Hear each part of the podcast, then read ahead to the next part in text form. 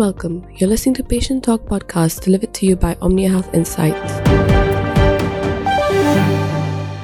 My name is Fatma Abbas, and in this month's episode, we will be looking back at some of the most important stories in healthcare you might have missed. Arab Health, the leading healthcare business platform in the Middle East, organized by Informa Markets, returned to its traditional winter timing in January 2022, drawing 400 speakers and more than 80,000 professional visits under the theme United by Business Forging Ahead.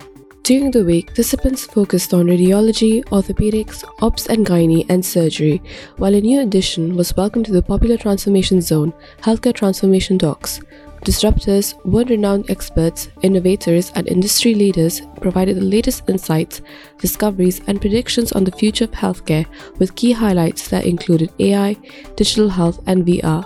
In our report, The Evolution of Healthcare Sharing and Caring, we revealed perspectives shared by Arab Health speakers into the latest challenges and opportunities faced by healthcare professionals. This comes at a time when the world continues to grapple with the new COVID variant while embracing the future. March 8th marked International Women's Day.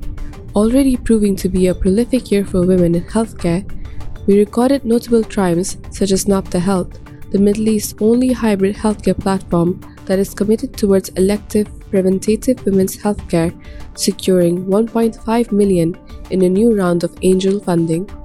Dr. Farida Al Hosani becoming the first Emirati woman to be appointed to the World Health Organization's Pandemic Influenza Preparedness Framework Advisory Group for the years 2022 to 2024, and Elsevier's announcement that unveiled the most sophisticated 3D whole female model ever available. These were just some of the remarkable achievements so far. We also spoke to top leaders Reenita Das, partner, Senior Vice President, Healthcare and Life Sciences at Frost and Sullivan, Karen Busen, the Director of International Clinical Support, OBICS Middle East, Dr. Mariha Hashmi, Doctor of Law, Jurisprudence, Health Systems, Science and Health Regulations, Harvard Law School, and Samar Nassar, Director Healthcare KPMG in Saudi Arabia on areas that still warrant improvement.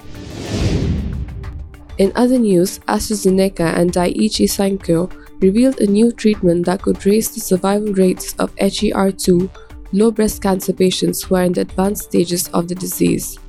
At the Destiny Breast 04 Phase 3 trial, the HER2 directed antibody drug conjugate Enhertu demonstrated a high rate of response in patients classified under HER2 hormone receptor positive and the triple negative group.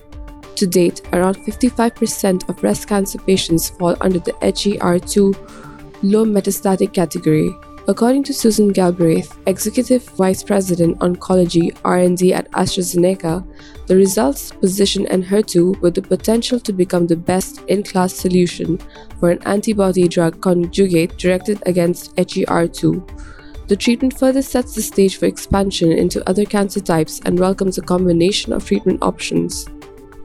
There are several other cancers with HER2 expression segments that we can take the drug into.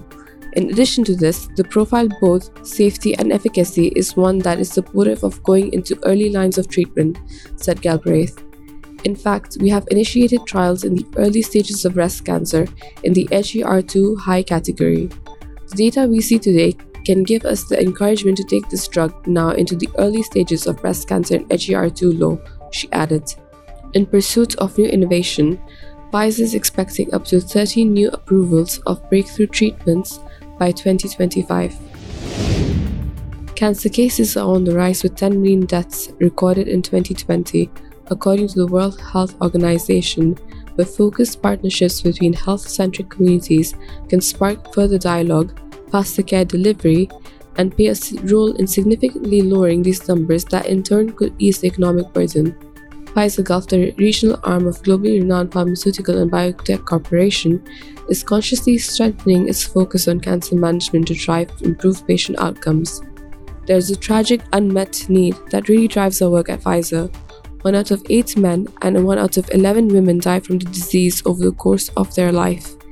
In the UAE, we can see that breast cancer is the most common type, representing 21.4% of total cancer cases, according to statistics by GloboCan 2020.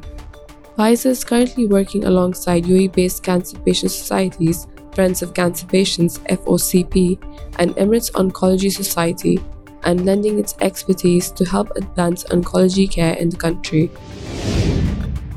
With the pandemic serving as a catalyst, telemedicine and telehealth have seen significant adoption in healthcare in recent years, but the rise of remote consultations and extended exposure to screens on different telecommunications infrastructures is triggering sleep disorders. Omnia Health spoke to Dr. Julio Gomez Seco, consultant pulmonologist and sleep respiratory disorders specialist at Paris University Hospital, to identify the effects of blue light from electronic devices and ways to ensure restful sleep. The most common sleep disorders in the UAE are obstructive sleep apnea, OSA, and insomnia. Sleep apnea is a serious condition in which a person's breathing is frequently interrupted during sleep. In the UAE, it has an estimated prevalence of approximately 23% in males and 19.5% in females. It can also affect a person's ability to safely perform daily activities and poses long term health problems, he said.